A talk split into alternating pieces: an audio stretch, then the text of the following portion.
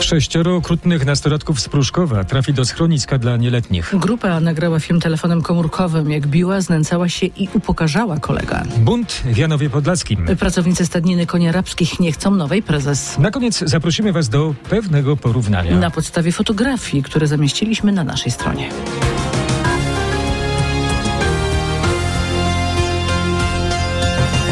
Sąd zdecydował o umieszczeniu w schronisku dla nieletnich 6 nastolatków z Pruszkowa, którzy pobili i poniżali 14-latka. Kopali i gasili papierosy na ciele kolegi, całe zajście nagrali telefonem komórkowym. Sąd zdecydował także o wszczęciu postępowania przeciwko napastnikom. To 3 dziewczyny i 3 chłopców w wieku od 14 do 16 lat.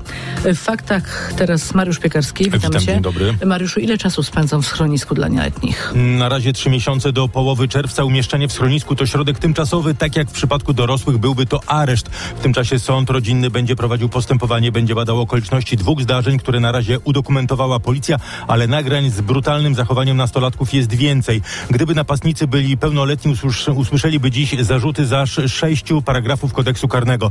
To m.in. udział w bójce i pobicie, rozbój, wymuszenie rozbójnicze i podawanie narkotyków.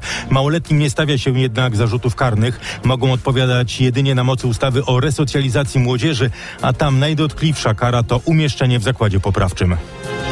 Przed chwilą zakończyło się spotkanie przedstawicieli protestujących w Sejmie osób niepełnosprawnych z wiceministrem rodziny i polityki społecznej i pełnomocnikiem rządu do spraw osób niepełnosprawnych Pawłem Wdówikiem. Nie przedstawiono nam żadnej propozycji, mówili protestujący, którzy domagają się podwyższenia renty socjalnej do wysokości najniższego krajowego wynagrodzenia, które wynosi 3490 zł brutto. Rozwiniemy ten temat o 17:30.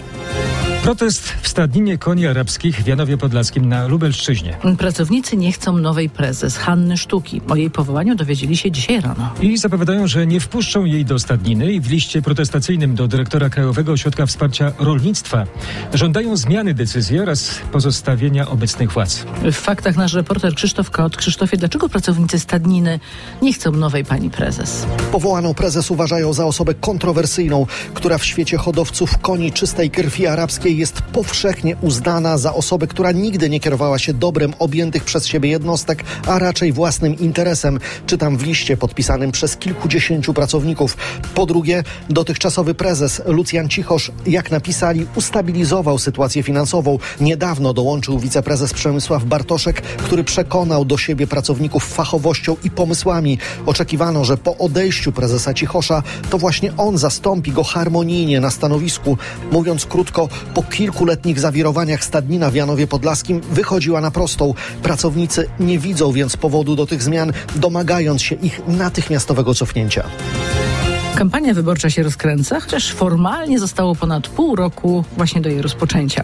Walki kandydatów o miejsca na listach jeszcze przed nami, ale są i tacy politycy, którzy mogą nie wiedzieć, z jakiej listy uda im się wystartować. Kazimiera Szczuka zaprosiła do popołudniowej rozmowy w RMF FM Hannę Gil Piątek, posłankę niezrzeszoną. Kazimiera jest już z nami. Dzień dobry. Dzień dobry. O co, Kazimiero, zapytasz swoją rozmówczynię? Zapytam Hannę Gil Piątek o jej wędrówki między ugrupowaniami i wpływ owych wędrówek na poglądy posłanki.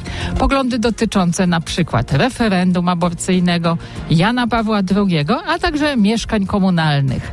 Zapraszam tuż po 18:00. Frapująco się zapowiada. Ale na koniec zostawmy, rozmowa po 18:00 oczywiście zapraszamy, ale wróćmy jeszcze na moment teraz do Hollywood. Teraz dość polityki. I do Oscarowej nocy, tak. No właśnie, tuż przed rozpoczęciem ceremonii wręczenia nagród Amerykańskiej Akademii Filmowej syn Alicji Bachledy-Curus i Colina Farrella, 13-letni Henry Tadeusz, udzielił wywiadu razem ze swoim tatą. Aktor i jego syn byli ubrani w takie same smokingi. Co 13-latek mówił o swoim słynnym ojcu? Zajrzyjcie na rmf24.pl, tam cały wywiad ojca i syna. No właśnie, my tak w redakcji zastanawialiśmy się, do kogo tak też jest podobny ów Henry Tadeusz. No, bardzo ładny. No, moim zdaniem uderzające podobieństwo do samego siebie. No, tak, pewno masz rację. No, ale zobaczcie sami, do mamy Alicji Bachledy-Curuś czy do słynnego taty Colina Farrella. No, nasze zdania tak są jednak podzielone, w redakcji przynajmniej. Radio, muzyka, fakty. RMF FM.